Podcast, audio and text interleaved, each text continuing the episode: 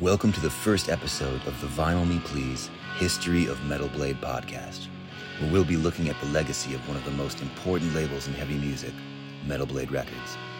And we'll be doing it through the lens of eight albums personally selected by Metal Blade founder Brian Slagel to represent the various eras of the label, from its humble origins in Southern California in 1982 to the global powerhouse it is today.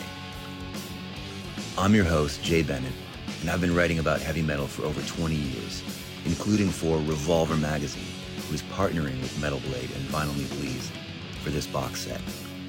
I wrote the liner notes that will accompany the physical release, and I'll be conducting the interviews you'll hear in the five episodes of this podcast.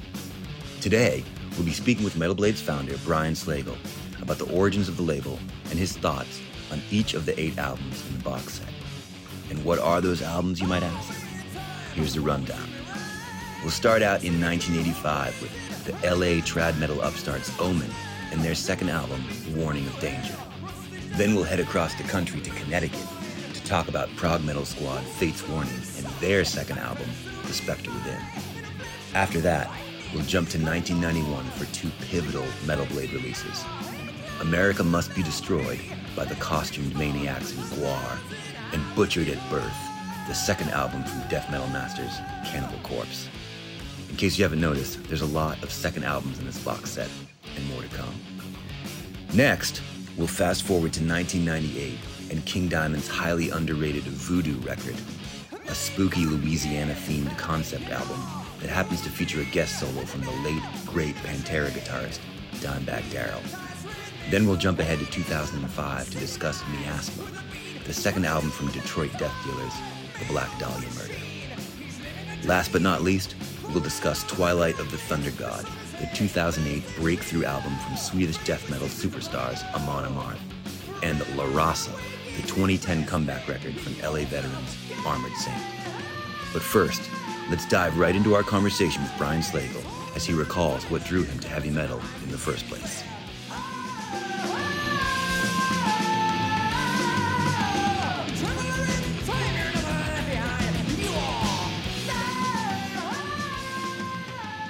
Go back to the beginning.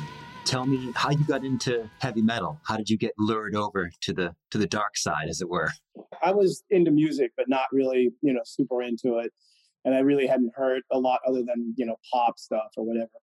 But I went to my cousin's house when I was 11 and he played me Machine Head by Deep Purple. And that was life changing. I was like, what is this? This is the most amazing thing I've ever heard. So I went out the next day and bought it. Uh, at the record store and started listening to it. Then on a few days later, I was talking to my neighbor about that. He said, "Oh, well, if you like Deep Purple, you should check out Black Sabbath." So I listened to, I think it was Sabbath, Bloody Sabbath by Black Sabbath, and that basically hooked me in from there. Yeah, I mean, how could you not be sold by Sabbath, Bloody Sabbath? I think it's going to make it or break it for you. Either you're in it or not.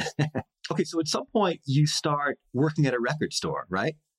Yeah, so obviously from you know getting into the scene, I, I, I got really into it. I was pretty lucky living in Los Angeles that we had a radio station there in the in the seventies called K West, and they would play Judas Priest, Kiss, UFO, you know Rush, all these bands I had never heard of before. So I, I spent a lot of time at, at, record stores, and there was a record store, an independent record store that was you know a mile or so from where I lived, and so I spent a lot of time there and I'd hang out. Uh, one of my best friends worked there, and I would hang out there all the time. I'd buy as much as I could afford to, and I knew the owners and everything. And one day, they fired my best friend and said, "Would you like to work here?"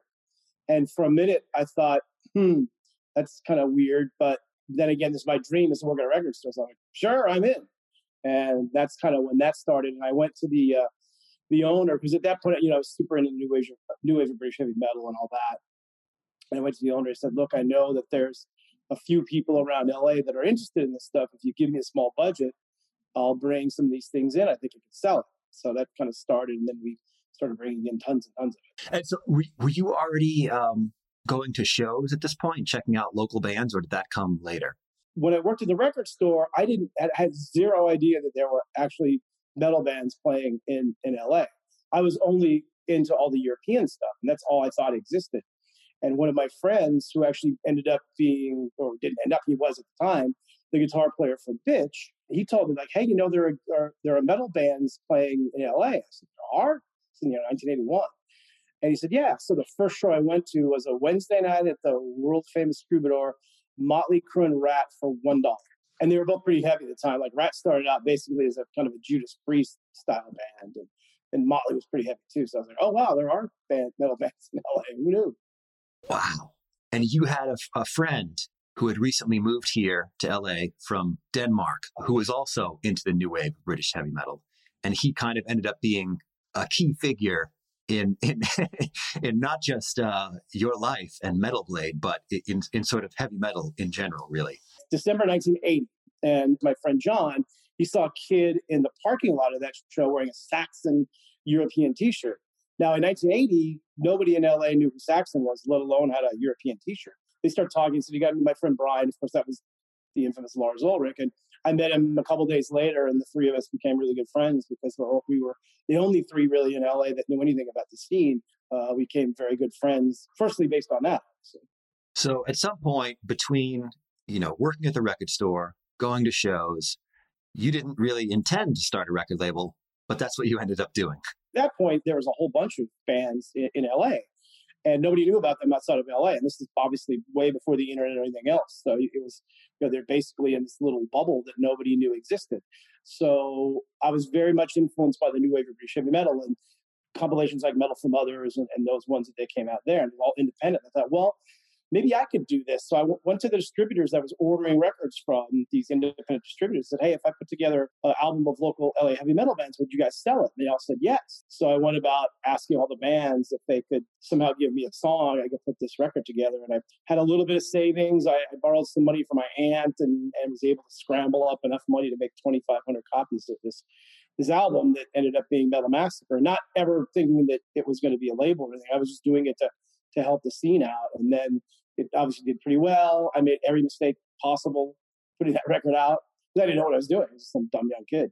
But one of the distributors named Green World said, So we know you don't have any money, but we think that you might know something about the music. So we'll give you a, a pressing and distribution deal, meaning that they would spend all the money to manufacture everything. I just have to find bands between bring them to them. So that's really how the label started. So the, this first Metal Massacre compilation kind of ends up being instrumental here. You've got you've got Ratt on there.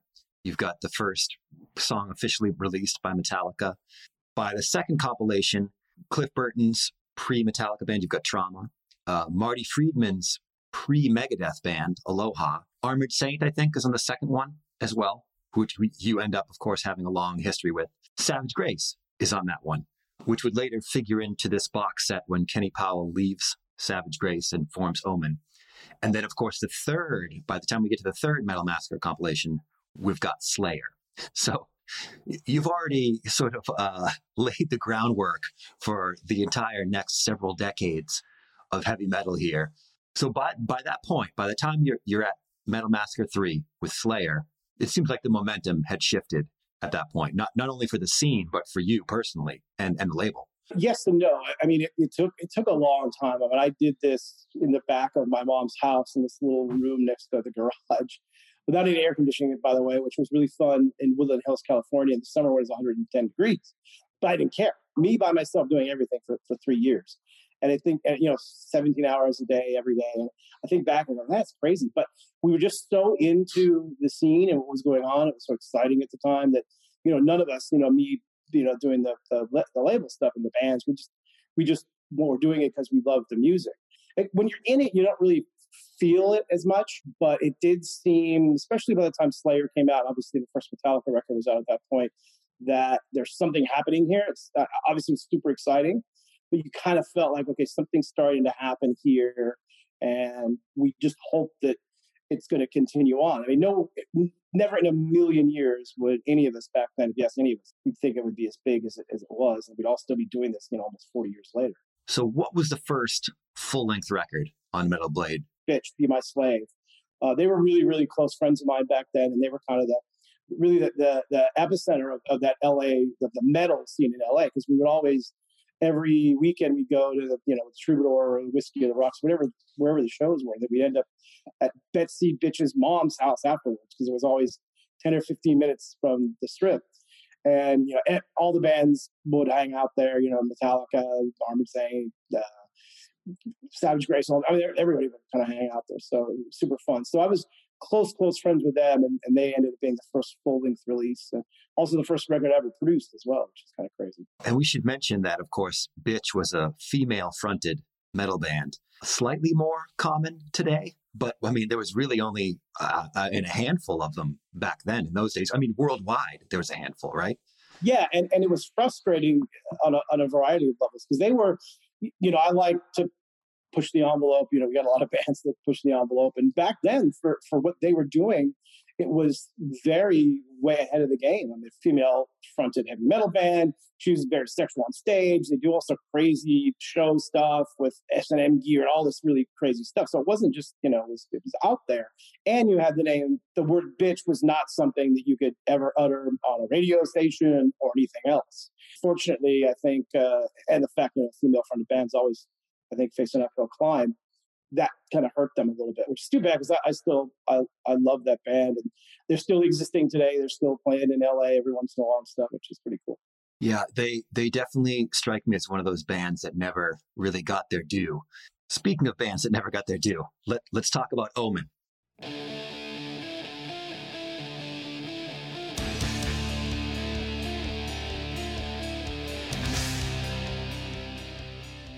We have an Omen record that's going to be in this box set. The second Omen record, Warning of Danger, that's the one that we've included in this box set that you've chosen. Now, this is very much a traditional heavy metal record, but you know, I think you and I talked about this last time. It absolutely holds up today. It's hard to say why stuff stands up and why you know other things things don't. So just a lot of it's just a matter of taste. I think for me, I like it because it's very it's still very traditional metal uh, you can relate to it now. You know, bands that they were influenced by, just Priest, Iron Maiden, you know, all those bands are still around and doing extremely well. The influences are there. And even the new crop of metal bands, I think, owe a lot to a lot of these bands. I, I talked to, you know, so many young kids that were like, oh man, I, I used to love, like, like Omen, for example. I used to love Omen. Those early records are great. And they're finding a new audience of, of younger of younger fans these days, which is really cool too. So I can't tell you exactly why. I'm just happy that it is. Also in this box set, also from 1985, also a second album, Fates Warning, Spectre Within. I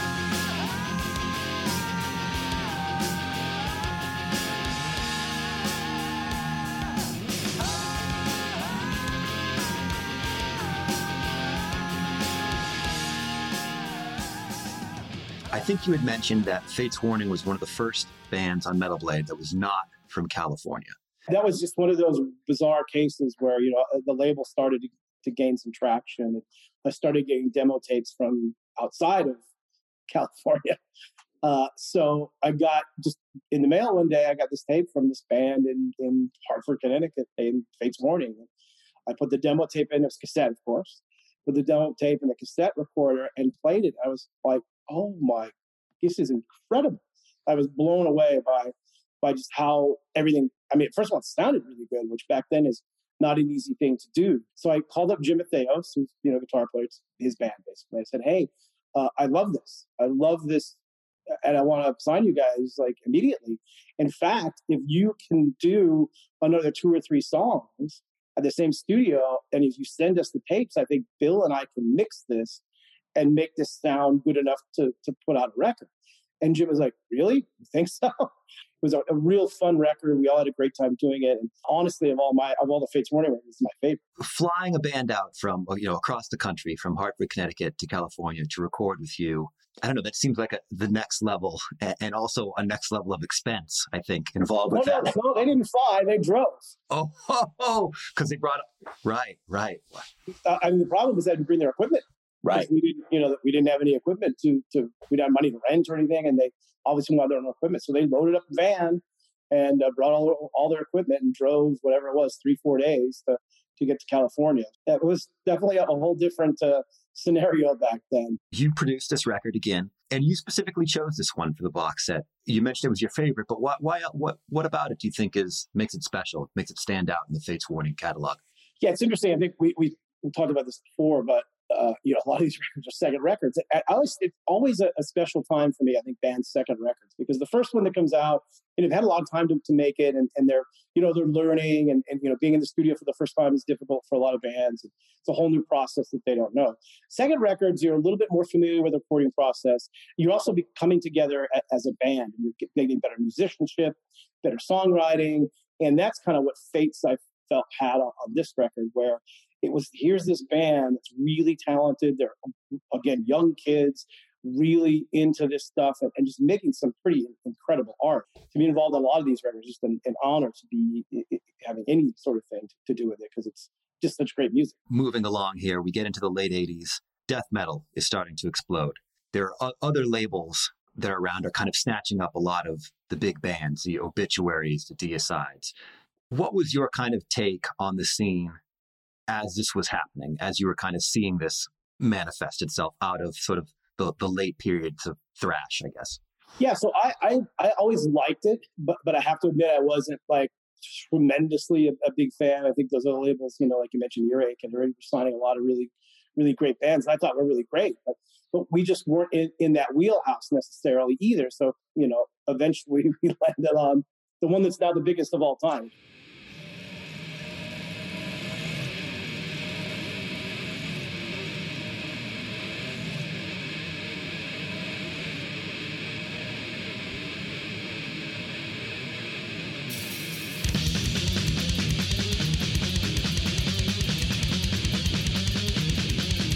Tell, tell us about your kind of introduction to Cannibal Corpse and your initial impression of them way way back in the I guess late '80s. I guess they started. Yeah, so so we've got a, a pretty big Buffalo connection. Mike Faley, who works at the label, uh, grew up in Buffalo. He manages Billy Sheehan, and so he's got a lot of connections there. Obviously, we'd send the Goo Goo Dolls prior to even Cannibal Corpse, and you know, they're from Buffalo. We knew all the promoters there, so we would constantly get get stuff from Buffalo from bands that were up there. That sure enough, you know, uh, Mike Faley got a demo tape from Cannibal Corpse and brought it to my office and said, "Hey, you should listen to this." So I looked at the demo tape cassette again, and I noticed there's a song on there called "Skull Full of Maggots." I looked at Mike and I said, "I really don't care what this sounds like. I want to sign these guys just because they have a song called "Skull Full of Maggots." So luckily, the demo tape was actually really good and uh, we ended up signing. The Cannibal Corpse album we have in this box set is their second album. Again, came out in 1991. Butchered at Birth. Give me your kind of hot take on this record. I mean, I know it's been uh, you know 30 plus years now at this point, or uh, 30 years exactly, actually. Yeah, so th- that was one where you know they went into the first record. Again, not a lot of money, so the, the production wasn't phenomenal, but it was really good you know, quality death metal record. I, I liked it. Of course, Full of Maggots is on there. So, but then the second record, I was just blown away by what a huge step up these guys made in the musicianship, the, the vocals, the melodies, the whole thing was just really, even in the death metal world, to me, really interesting because people ask all the time. Because you know, the one problem with death metal stuff or any band that has that heavy singing is a lot of people can't get into it because oh, just you know, noise and Cookie Monster vocals, blah, blah, blah. And I try to explain to them the reason why a, band like Cannibal Corpse, why they differentiate from other bands is because there's melody there. And even in the vocals, there, there are melodies there. And, and Chris Barnes really, especially in those early days, was able to have that, that crazy, you know, again, Cookie Monster style vocal, but with a lot of melody in it. That's what I, that's what I first realized is like, wow, these songs are in my head now. And then, of course, the hopping on the whole thing was the album cover. I remember the employees were very nervous because they had seen it before I had seen it. And they brought it in to me thinking I'd freak out. And I looked at it and go, this is brilliant. I love it. Still one of my album, favorite album covers of all time. This album cover is like two zombie surgeons removing uh, the, the, the fetus from a dead woman's corpse, and there's other fetuses sort of hanging in the background. It's Vincent Locke is the artist. It's very gory, and this fit very much with what Cannibal Corpse were doing lyrically. I mean, death metal, of course, was always gory and violent, but what they were doing was very much the the most extreme version of that at the time. And Vince was this, you know, brilliant, legendary artist, and he would, you know, they would send him the lyrics, and he would kind of come up with, and this is to, still to this day, he would come up with with an image that he felt made sense. And yeah, it was it was just such a striking cover. And uh, again, I, I, love pushing the boundaries. It was banned in, in Germany and a bunch of other places right away we were talking about this last time. It's still banned in Germany today, 30 years later. Not only can they not sell the record, your office, Metal Blade office over there, can't have the record there, and they can't perform songs from this record when the band travels to Germany. It's illegal to possess the record in Germany. It's illegal to sell it in Germany, and yeah, it's illegal for them to play the songs. What's crazy to me is the idea of some German government official would actually have to listen to enough Cannibal Corpse to be able to determine if they were playing those songs or not. Like, you know what I mean? Like they would actually actually be, have to become familiar with the catalog, which is uh, hilarious, you know. Famously, there was this one woman that kind of was the, the, spearhead of this stuff in, in the '90s, and she was the one that really brought it to the to the German government. And she was hardcore about about all this sort of stuff. So it is interesting they had to be familiar enough with the catalog to figure that out. But uh, that's crazy. So we're, so we're staying in 1991 here, and we're going to talk about GWAR.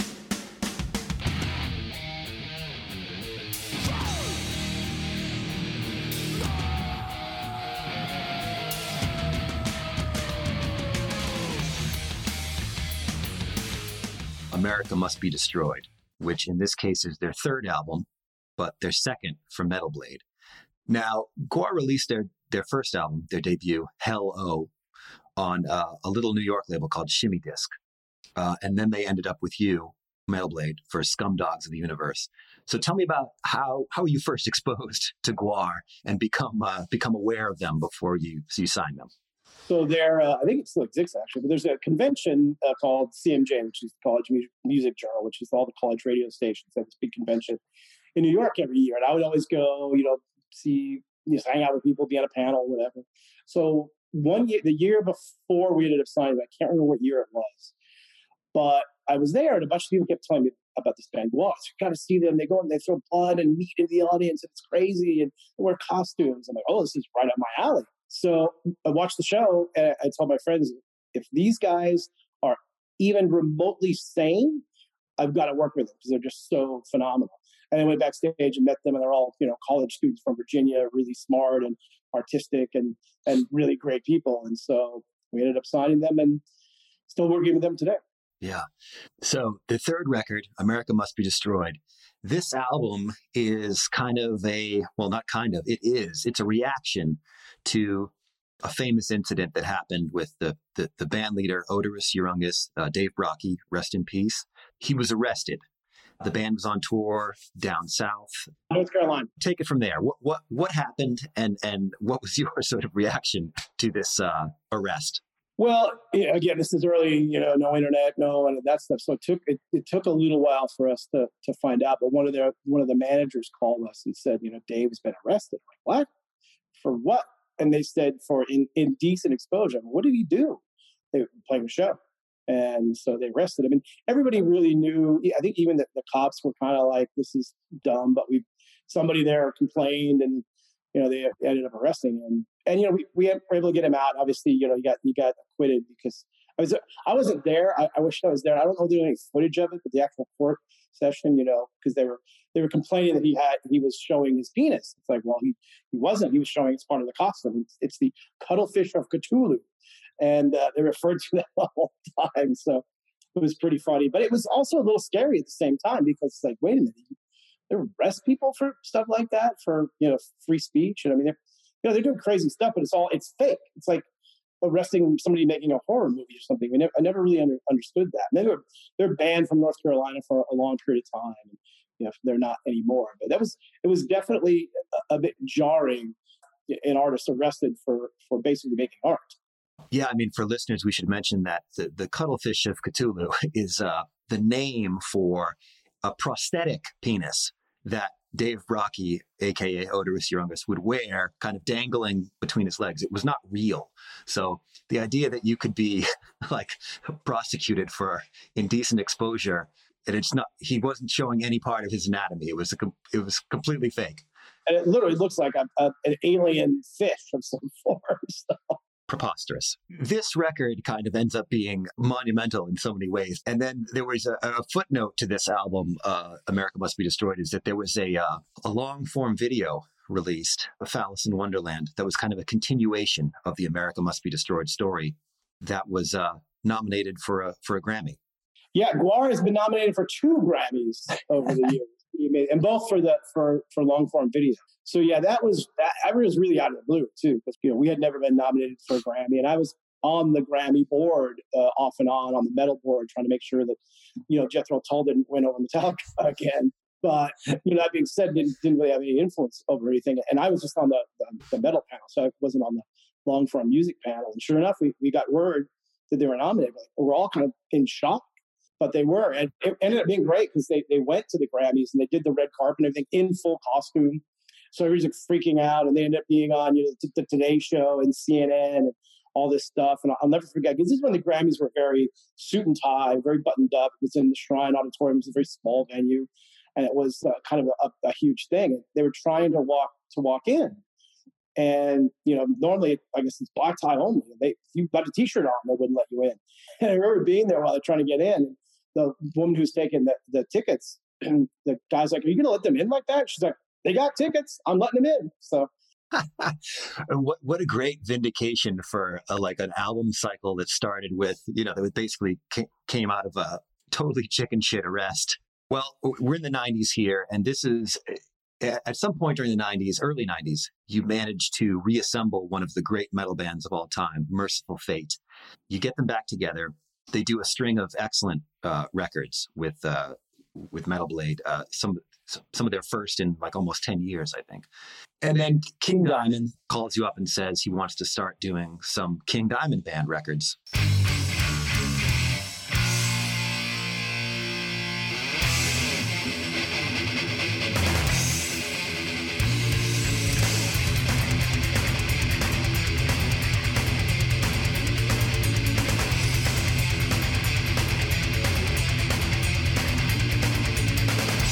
One of those records is included in this box set. It's the Vo- the Voodoo album. Why does this album stand out to you in the in the King Diamond catalog? I think it's important that people understand that that you know the '90s were a weird time for metal, and I get it that you know there's a lot of weird things going on, but there's so many records that came out there that didn't really get their due, and I really think the Mercyful Fate and King Diamond stuff both those bands put out in the 90s is really, really underappreciated. It's getting better now. I, I, see more and more people getting into it. There's such good records, but they just came out at a time where mainstream metal, main, metal wasn't mainstream, it was like super underground. But the Voodoo record, I think, for, for the second wave of, of the King Diamond stuff was definitely my favorite. I, I love the songs on there. I think the production is really good.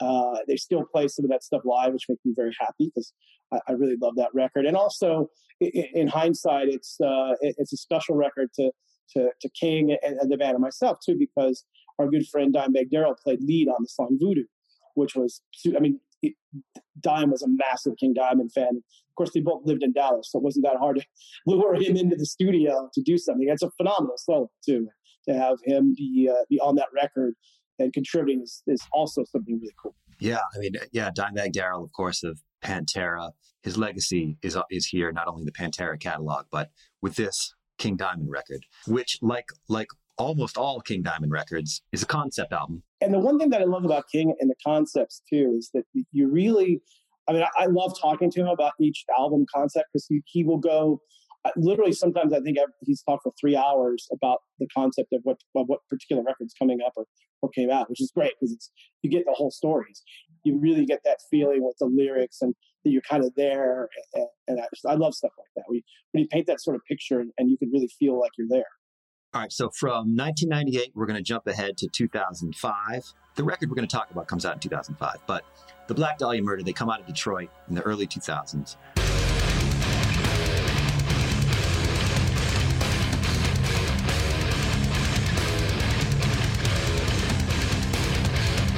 They released this four song EP on a tiny little label outside of Olympia.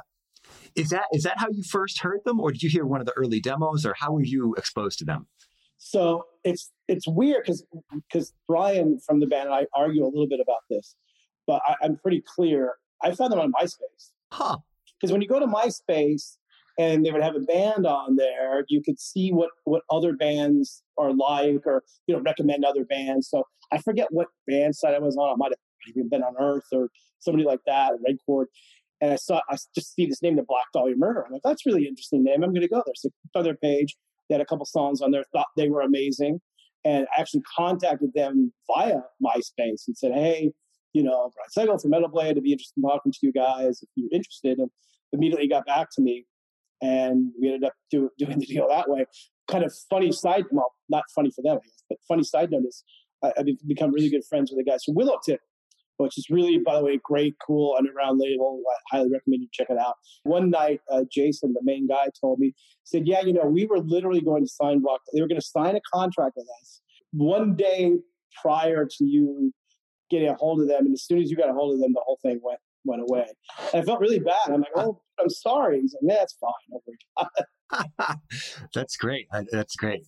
So the Black Dahlia Murder album, including this box set, is Miasma, which is their second record again, uh, and it's all and it's also their their breakthrough record because I remember uh, on the the record that came out after that, which I think was Nocturnal, they they were on the cover of Decibel. I did that cover story.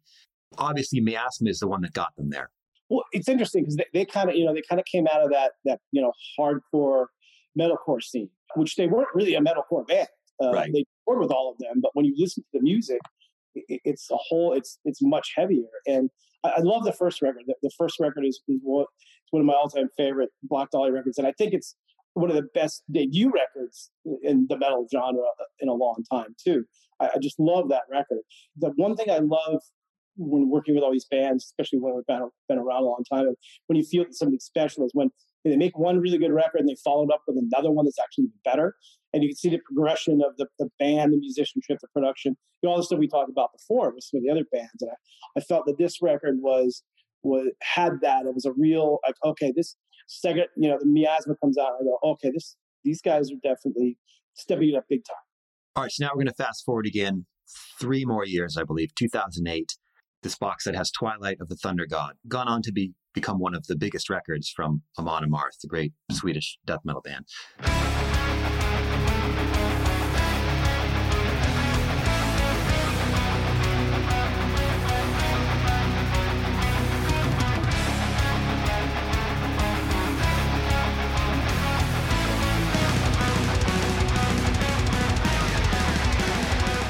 They've been working with Metal Blade from the beginning. You've been working with them since the late '90s when they started.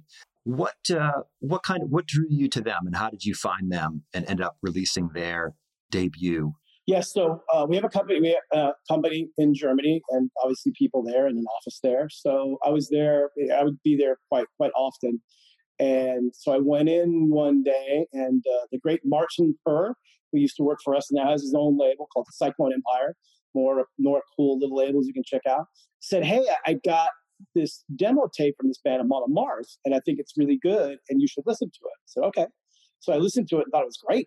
I go, this is awesome. we should we should go after them. So contacted them. Uh, luckily, they were big fans of the label, so uh, kind of helped out that, and uh, and we ended up signing them. And then in addition to that, uh, Michael Trengert, who ran our, our office for for many many years, sadly passed away from a, a brain hemorrhage about gosh, six, seven years ago, but he ended up being an integral part of, our, of Amon Amarth's career. He was basically the sixth member, uh, provided them, you know, advice on touring, you know, set up their merchandising company. But that's where we, we found them. And, and, it was interesting because they were just, they were just some, you know, melodic Swedish death metal band, which I thought were great. And they were kind of putting out these, you know, very good death metal records. And then all of a sudden Fate of Norns comes and but this is the turn to like, whoa, whoa, this is really, really good. And then Twilight just kind of perfected that sound, I think, for them. All right, we're going to fast forward a couple more years here, and we're going to talk about Armored Saint and the La Raza album.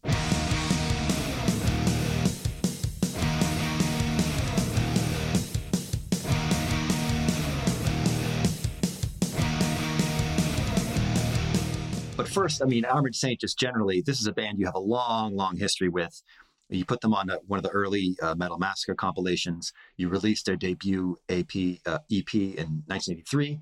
So then they they jump to Chrysalis Records, do three records, and then they return to Metal Blade in '88 for a live album, and then the Symbol of Salvation album.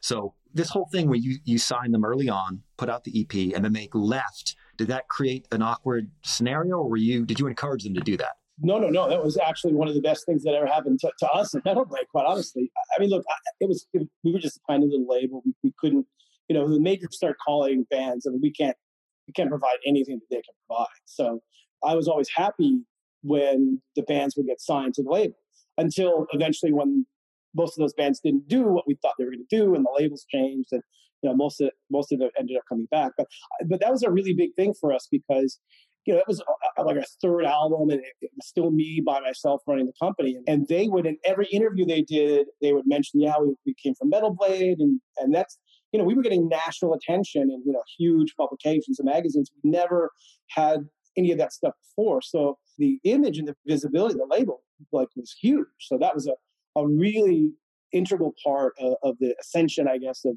of Metal Blade as a label. So I, I love that they did that. And then the, the La album, which comes out in 2010, this is a comeback record, really. I mean, they, Armored Saint hasn't put out a record in a decade at this point. Uh, a lot of those years, they've been on hiatus, like not getting together, making music at all. Kind of, yeah, set set the scene a little bit for this this record and, and how it, it why you chose it for this box set obviously, you know, we, we did the Symbol Salvation album. It was kind of a big comeback. It was an important record, you know, one of the most, most important records that I think we've done at Metal Blade. And it did very well, but it, it, didn't do what we all expected it to do. It just came out at the wrong time. I, I firmly believe if that record came out in 1988, it would have been a gold record. But in, in 1981, everything's changing. Grunge is coming in. It just wasn't wasn't the right time. And then John left and, and was in Anthrax for a while. And I think that he, more than anybody else, he was just kind of disillusioned by the music industry at, at, at one point. And you know, he's married, having kids. He's got a, he had a really great job. He was you know doing voiceover work, and they were they were doing casting stuff. So he, he was in a really good spot. So he didn't really need to to make music or go, go out on tour. He was kind of like, I did that for a long time. I was kind of bummed out and burnt out on it. I think the other guys were kind of a, a bit of the, of the, same way. But I was all, I still see them. They still remain friends, and I'd always kind of put it put it in their ear like, hey, if you ever want to do another record, I'd love to do it. So after long enough time, apparently be banging on their heads enough or something, got them to uh, to decide to start start doing demos and, and, writing stuff. And then they came to me and said, okay, we, we've been writing some things and we think we might want to do it. What do you think? I said, you know, I'm in a thousand percent. And you know, heard a couple of songs and I thought they were really good. And I put this record in there too because there's another one. I wanted to try to highlight records that I didn't think were, I mean, obviously Twilight Thunder God's kind of a no brainer, but the other ones highlight records from band from some of the bands that we know that maybe aren't their biggest records, but are really, really good records that just have somehow got overlooked. I think La Raza is kind of that way, just because you know it was a I don't say it was a weird time, but it was just you know they couldn't really tour. It was kind of a side project thing for them, so it did well, but it wasn't really until the last couple of records they're kind of back big time. And I think this is a really good record that I think if people got even gotten into Armored Saint recently in the last couple of records, which are two of the biggest records they've ever done, crazy enough. Uh, this is a good record to go back to and listen to because it's, it's really good stuff. Yeah, you know, it's it's. I think it's worth mentioning with Armored Saint that uh, unlike a lot of the bands that started out in that kind of heyday, early '80s, the LA bands especially, they've maintained a pretty, I mean, they've been a consistent band. I mean, there's been some changes to the sound, but nothing to the extent that we've seen with some of the other bands from that era. I mean, there, there've been, I mean, a, you know, a crowd pleaser for lack of a better term, you know? I agree. Pretty sure it was this record where Joey Vera, the bass player, who's also a producer and writes a lot of stuff, said, yeah, we're going to go in a bluesier direction. I'm like, okay. So I don't know what that means. I mean, I, I love the blues. I know what that means, but you know, it didn't really change a lot. I can see where the, the you know, kind of the patterns and the rhythms are a little bit bluesier, but it's still classic heavy metal stuff. I like bands that that kind of stay that way, I guess. You know, I mean, Slayer, ACDC, you know, on and on bands that that, that just do what they do and do it really well at a high level. And I kind of like that. I get it as an artist. You know, you've got to switch it up. You've got to do different things sometimes. But I always kind of come back to bands if you, you know, if you if you're doing something really good and you're really good at doing it, then just keep doing that. Great, man. I think I think we uh, I think we got them all. Thank you again for doing that. I know that was uh, you know, 50 to 60% similar to an interview we just did like a month ago. No, it's cool. I mean, I, I, I like this. I like what, what, we're doing in this whole project. And it's like I said, it's kind of highlighting a lot of records that maybe aren't as highlighted as they should be. So it's fun for me to do that, talk about stuff, and hopefully turn some people onto it. In our next episode, it's all about 1985. We'll talk with Omen founder and guitarist Kenny Powell about the origins of the band and get the story behind their second album, Warning of Danger. We'll also speak with former Fates Warning vocalist John Arch about the writing and recording of their second album, The Spectre Within. Till then, I'm your host, Jay Bennett, and this is the History of Metal Blade podcast from Vinyl Me Please and Revolver Magazine.